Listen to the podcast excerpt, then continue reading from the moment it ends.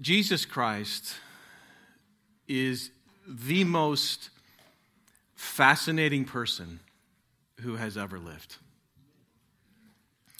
He is the most fully respected, most fervently loved, most faithfully worshiped, most talked about, most written about, and most famous person who has ever walked on the earth. The Bible, which is centrally and essentially about Jesus, is the most published book in the history of the world, and it's not even remotely close. What is especially extraordinary is that the fascination with Jesus began before he was born, as testified through the prophets and through angelic proclamation. The unusual fascination with Jesus was evident at his birth and even when he was as young as 12. But the fascination surrounding him accelerated dramatically when he entered public ministry. There were myriad accounts of eyewitnesses to his miracles, the magnitude of which had never been seen before or since in human history. And then the fascination surrounding Jesus absolutely exploded about three days after he was executed because witnesses, including 500 at one time, began talking about the fact that they had seen him alive. Whoever you believe Jesus to be, to discount these witnesses is to evade historical reality. The fascination with Jesus has continued unabated for 2,000 years, and the incomparable influence of Jesus is still a part of billions of people's lives, even as we sit here today in the 21st century. Whatever, whatever your level of fascination with Jesus, whether or not you believe Jesus is God, as Mark wanted us to know just a couple minutes ago, a man named Luke wrote a letter documenting the life of Jesus to a man who may have found himself in a similar place that you are as you sit here this morning. Luke wrote an account of Jesus' life for the expressed purpose that this man might have certainty concerning the things that he had been taught. So, whether you are wholeheartedly enthusiastic about Jesus, or perhaps curious, but maybe a little conflicted, let's accept Luke's implicit challenge and examine his well investigated claims for ourselves regarding the most fascinating person who has ever lived. Today, we begin our study of the glorious gospel of Luke. Our passage is chapter 1, verses 1 through 4. Hear then the word of the God who desires to be known. Inasmuch as many have undertaken to compile a narrative of the things that have been accomplished among us, just as those who from the beginning were eyewitnesses and ministers of the word have delivered them to us, it seemed good to me also, having followed all things closely for some time past, to write an orderly account for you most excellent Theophilus, that you may have certainty concerning the things you have been taught. Lord, would you lead us by your Spirit now so that we might have certainty deep within our souls about the things that we have been taught? do this by the power of your Spirit, I pray. In Jesus' name, amen. When our kids were growing up, some of the most common questions we would ask them were about their friends. They would periodically say something like, I really like this boy, or I really like this girl at school. So we would naturally respond to that by saying, Well, what is it that you like about them? Why do you like them? Or sometimes we might proactively ask them, Who's somebody at your school that you respect? Then why do you respect them? What is it about that person or about their character that you admire? We might even say, who do you reflect, who do you think reflects the character of Jesus in some way at your school? What were we attempting to do? What were we attempting to do through this line of questioning or by pressing in in these situations? we were trying to help them think about what is truly important about another person. We were trying to help them think about what's worth admiring or appreciating about someone else, besides the obvious things like he's really funny, or she's really pretty, or he's really smart. In Luke's gospel, we are given so many things to not only admire and appreciate about Jesus, but reasons to follow and to worship him. Now, sometimes Christians are better at telling people that they need to follow Jesus than they are at showing people why he is so utterly wondrous. But Luke helps us tremendously with this task. Right out of the gate, in verse 1, we realize that something unusual has happened, or someone unusual has entered the scene. Inasmuch as many, inasmuch as many have undertaken to compile a narrative of the things that have been accomplished or fulfilled among us. Chapter 1 and verse 1. You talk about an intriguing introduction. Let's not gloss over this too quickly. Something fascinating, something extraordinary has occurred. Like when something or, or, or someone of, of massive consequence leaves a crater like footprint in the world, whether that's for good or for evil, it deserves to not only be recorded, it deserves to be thought about and analyzed. I mean, just think for a moment about how many books have been written about World War II. Massive consequences for this world.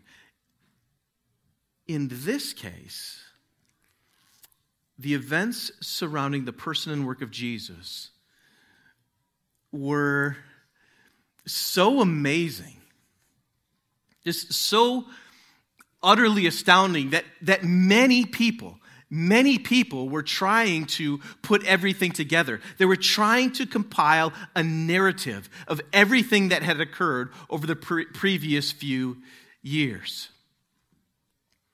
And this included a particular man named Luke. In fact, we see Luke's fascination and love for Jesus come through in verse 3. It seemed good to me also, having followed things closely for some time, to write an orderly account. And we know that up to this point, verse 2, those who were from the beginning were eyewitness and ministers of the word they had delivered them to us luke is including himself there so the only reason that he knows what happened was because of these faithful people who communicated the truth about jesus that they had seen with their own eyes and heard with their own ears They were witnesses to the miracles of Jesus, and they told others about them, including Luke. Now, Luke wants to take that baton and communicate that to others because he realizes this is not just important. This is the most extraordinary thing that has ever happened in human history. And Luke wanted everyone to know it was actually true, beginning with Theophilus in verse 4. Now, to speak personally for a moment here, I completely get this reasoning. I am totally tracking with Luke. I completely understand the desire that having seen the reality of who Jesus is, to then think, people have to see this.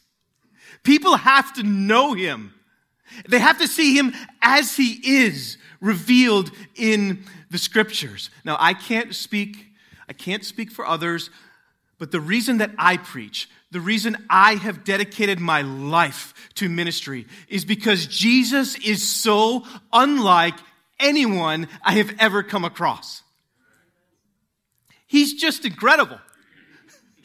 He's so kind. He's so compassionate. He's so tender. He's so bold. He's so powerful. He's, he's just magnetic. Just look at how people respond to him. He's so willing to love, to love in a way we have never seen. He loves without reservation and without fear. He's so on point with everything he thinks and everything he says and everything he does. He's just, he's just mind blowing. When you think about who he is. And he's able to bring any man or woman to the end of themselves in his glorious presence. So, the reason that I feel burdened to preach God's word is because I realize people need to know Jesus. And to the best of my ability, I need to show Jesus to them as he actually is revealed in the scriptures by the power of the Holy Spirit. Before God called me into ministry, I started writing a commentary on the Bible for my children in case I died before they were old enough to know, to really understand who Jesus was. As a father, I felt so burdened that they would see the glory of Jesus just in case I died before I could tell them. I wanted them to have something in their hands that reflected this, this is what dad thought. This is what dad thought about Jesus. I, see, I think Luke felt that way too. I'm confident that that's why Luke wrote his gospel. He wanted others to see Jesus as he actually is. Now, Luke, he, he shows us, he just, he shows us so many glorious things about Jesus that even that we would not know otherwise had he not written this particular letter. For example, only from Luke do we learn about the Good Samaritan. Or only from Luke do we understand the parable of the prodigal son. In fact, much of the birth narrative of Jesus it would be utterly unknown to us if it weren't for Luke. We wouldn't know that Gabriel came.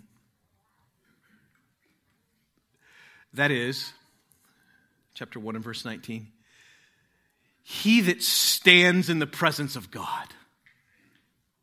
He came to announce to Zechariah that Zechariah would have a son who would point people to Jesus. And then Gabriel came and talked to Mary. If it weren't for Luke, we wouldn't know all the joy, all the joy that surrounded the birth of Jesus. That might be implied from some of the other gospel writers, but we wouldn't have we wouldn't have this account, this detailed account of the joy that broke out everywhere. I mean, think about one of the one of the most glorious little mini scenes in all of the Bible is that when Mary shows up pregnant with Jesus, John leaps for joy in his mother's womb, filled with the Holy Spirit. That's just pure joy. We wouldn't know about Mary's song of praise.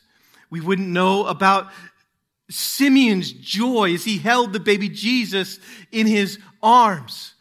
We wouldn't know about Anna, the prophetess from the tribe of Asher.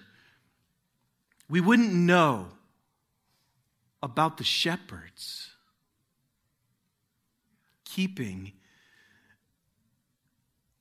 their flocks by night. And we wouldn't know that an angel announced the birth of Jesus with these words I bring you good news of great joy. And we wouldn't know that when he said that, the sky ripped open.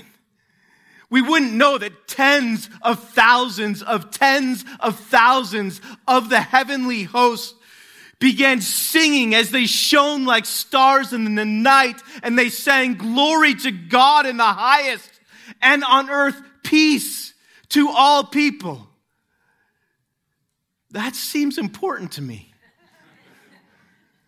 Praise God that the Holy Spirit inspired Luke to write it all down, to talk to people about the details so he could record it forever. Which begs the question how did Luke know? How did Luke know what Mary was thinking? How did Luke know what happened in the fields at night?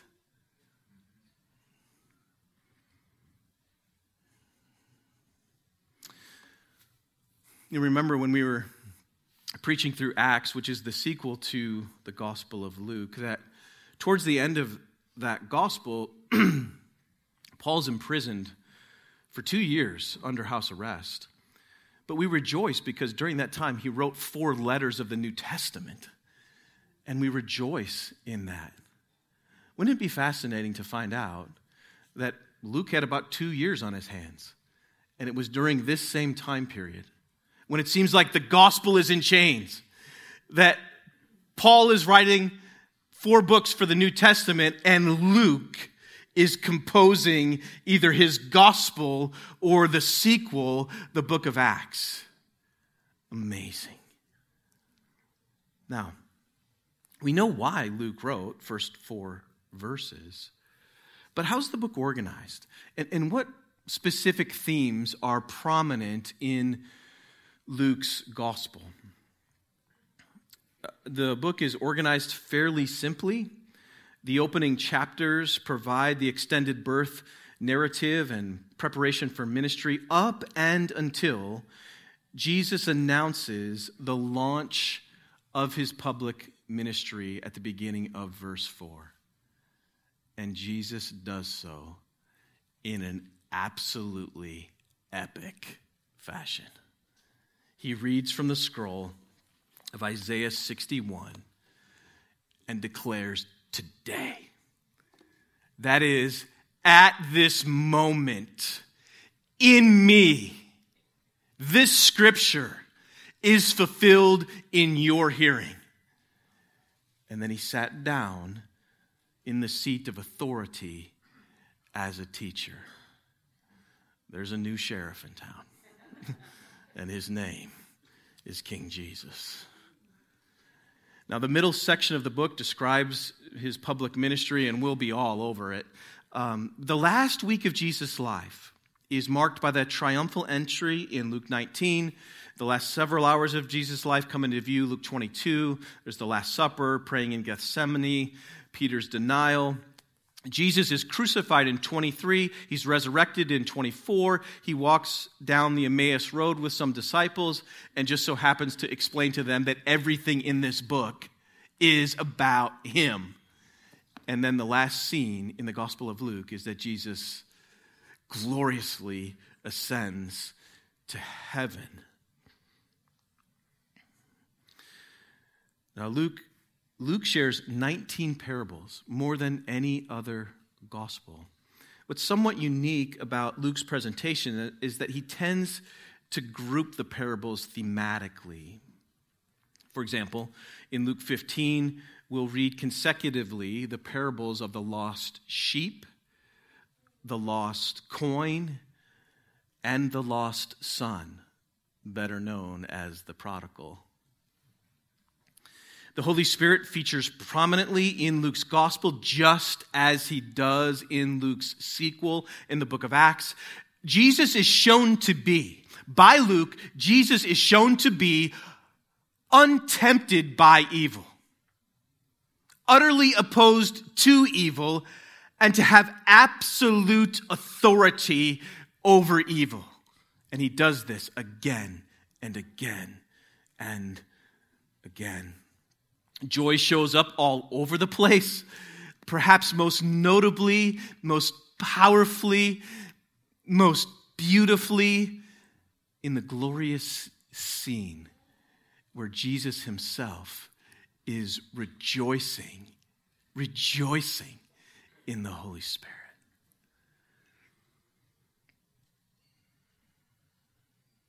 These are all important.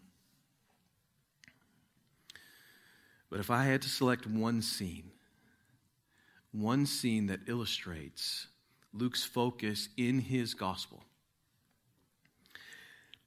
I would select Jesus' interaction with Zacchaeus in chapter 19.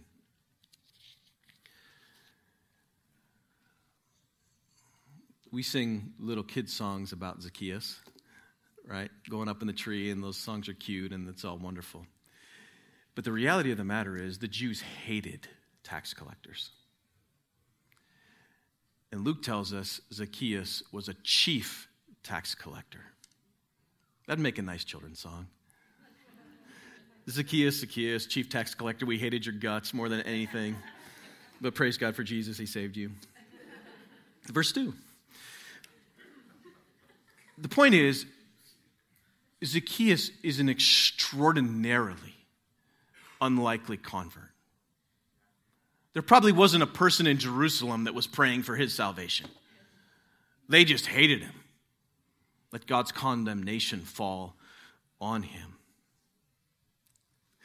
But Zacchaeus has heard about Jesus. He's so fascinated. He's so fascinated by Jesus, he climbs up a sycamore tree just so he can catch a glimpse of him as he walks by. But Jesus stops at the base of that tree and looks up and says, Zacchaeus, come down here with me because I'm coming to eat at your house today. Zacchaeus responds with overwhelming joy and an overwhelming desire to pay people back if he's wronged them in any way. Jesus' words to this despised man summarize the main theme of Luke's gospel well. Today, salvation has come to this house. For the Son of Man came to seek and to save the lost. Luke 19. Herein lies the central hope of Luke's message, summarizing the ministry of Jesus. Look, Luke himself is a Gentile. He's the only Gentile author of the New Testament. He's an unlikely convert. That is, he's not a member of the chosen people of Israel. So, I think this is one of the reasons why Luke highlights unlikely converts throughout Jesus' ministry. I think in large measure because Luke knows that the Son of Man came to seek and to save the lost because, because Jesus saved him. And that's because Jesus loves outliers. Jesus loves the marginalized. Jesus loves those who live on the periphery, and he went after them. For example, recall that the context, of course, is the first century. Luke shows Jesus demonstrating extraordinary mercy toward women. Chapter 7, verse 11 through 15, Jesus raises the, the only son of a widow from Nain. They were carrying out the funeral procession, carrying out his body and Jesus had compassion on her. And he raised her son from the dead. Jesus shows compassion towards children. Luke records the fact that Jesus also raised from the dead Jairus' little girl, who was his only daughter. But Jesus had compassion on her and on him. Luke shows Jesus identifying so closely with sinners that he developed a reputation as one who hung out with them. As in chapter 5 and verse 30, when Jesus called a man named Levi, better known as Matthew, to follow him. In fact, Jesus hung around with sinners so much that the religious leaders, Jesus says this in chapter 7, verse 34, accused Jesus of being a drunkard and a glutton. Now, have you ever heard anybody say that to you? Like, hey, I know you love Jesus, but to me, when I read the Gospels, the guy's a drunk. The guy eats way too much food, and all he does is party. Every time there's a party, there he is. I'm not following that guy. It's ludicrous. And in fact, Jesus makes that exact point later in the gospel, and it'll be glorious to unpack it. But the point is, Jesus wasn't afraid to be identified with sinners because he came to seek and to save those who were lost. Now, Luke shows Jesus willing to draw foreigners to himself. Recall, the announcement from the angel is this is good news of great joy for all the people. When Simeon picked up baby Jesus in his arms, he declared that Jesus would be a light of revelation for the Gentiles. I bet Luke loved including that. My question for you this morning is Have you experienced the joy of Jesus? Knowing that the Son of Man came to seek and to save the lost? Were you one of the outliers? Were you one of the outliers that Jesus takes so much joy in saving?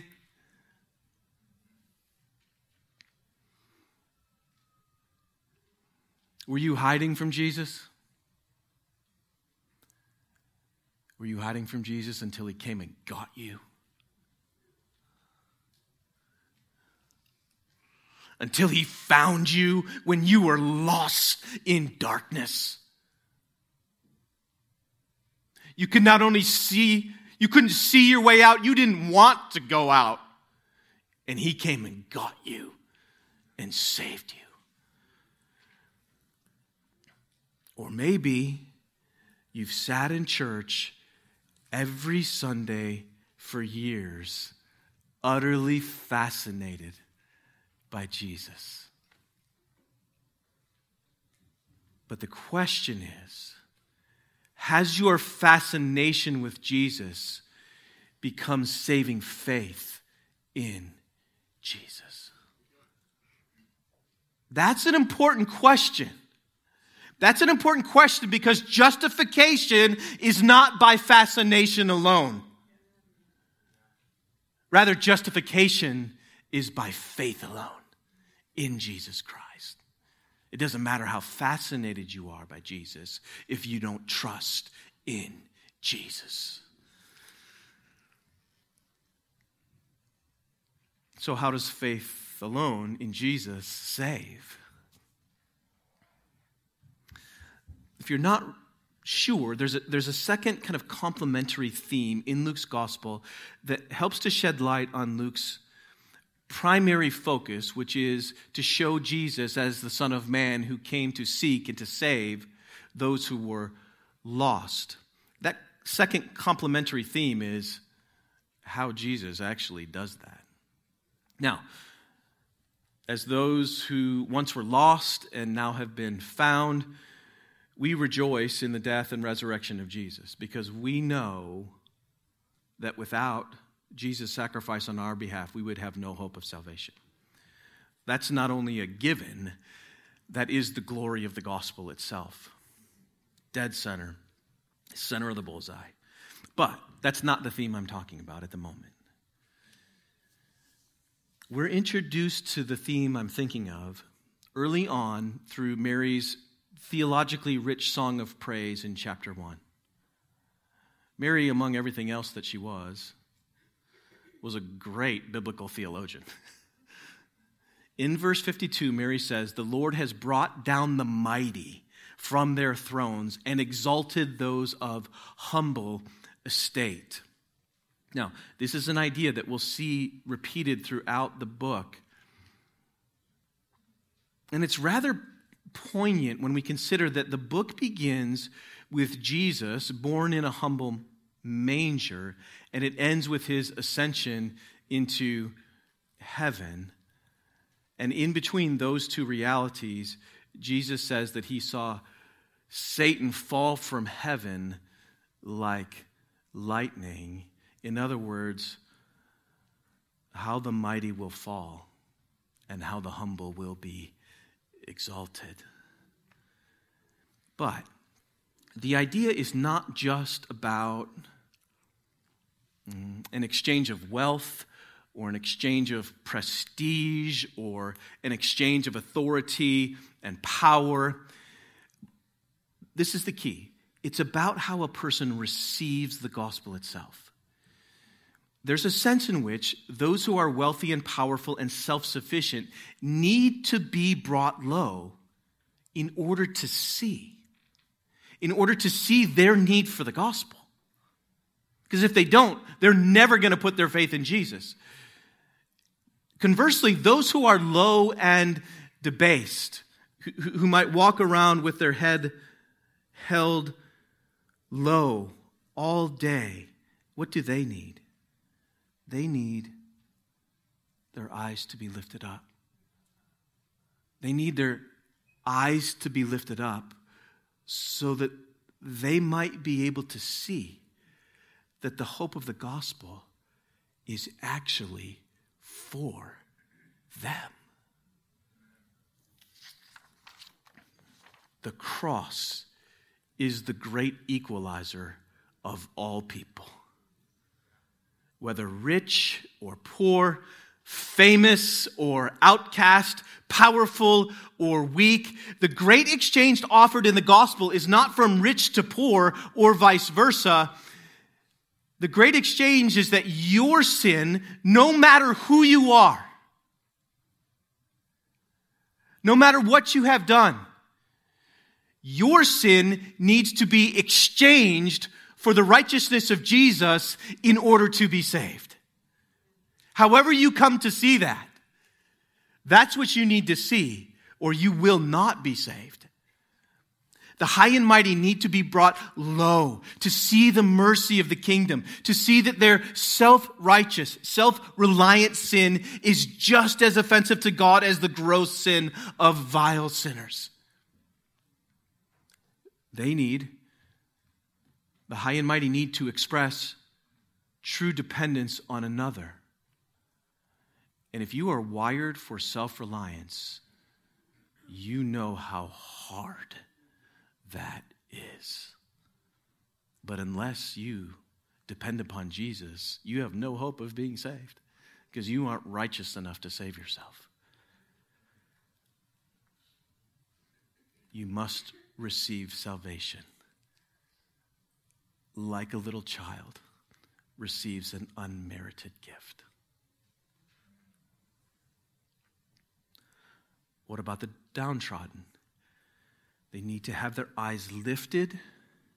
They need to have their eyes lifted up to be able to see that the good news of great joy, this hope in Jesus Christ, it is, it really is for them. I mean, if you've had so many tragic and horrible and difficult things happen to you in your life, you could see how over time you might think, God's forgotten about me. Or even if the gospel's true, the gospel's not true for me. And eventually you give up hope. You, you stop looking for hope. But the reality is, even if you are steeped in self condemnation, the reality for the downtrodden is your sin is not more disqualifying than anyone else's sin. In other words, the blood of Jesus can be applied to you. The mercy of God has come to you in the person of Jesus Christ, and He has found you if you've placed your faith in Jesus no matter how far beyond finding you thought yourself to be.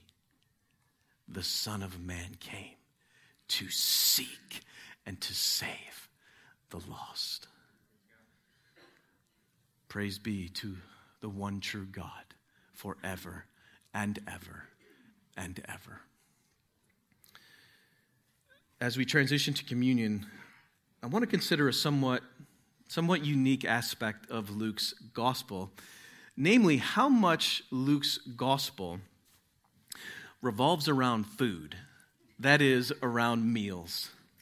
Robert Karris has commented in Luke's gospel, Jesus is either going to a meal, he's at a meal, or he's coming from a meal. Sounds like pastoral ministry.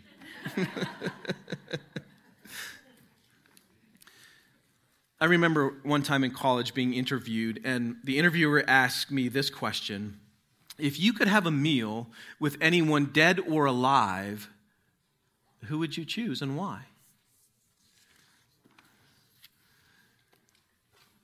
I answered Jesus.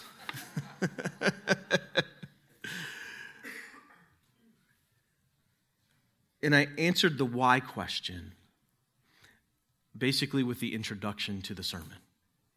I argued exactly the same way. And that is Jesus is the most fascinating person who has ever walked on the earth, and it isn't even close. So I want to have lunch with Jesus. But apparently, I'm not the only one who wanted to have a meal with Jesus, according to Luke. In Luke 5, Jesus eats with tax collectors and sinners at Levi's house. In Luke 7, Jesus is anointed at a meal hosted by Simon the Pharisee. In Luke 9, Jesus feeds 5,000 men, about 20,000 of his closest friends and followers. In Luke 10, Jesus eats in the home of Mary and Martha. In Luke 11, Jesus condemns the teachers of the law during a meal. God's condemnation is upon you. Pass the ketchup.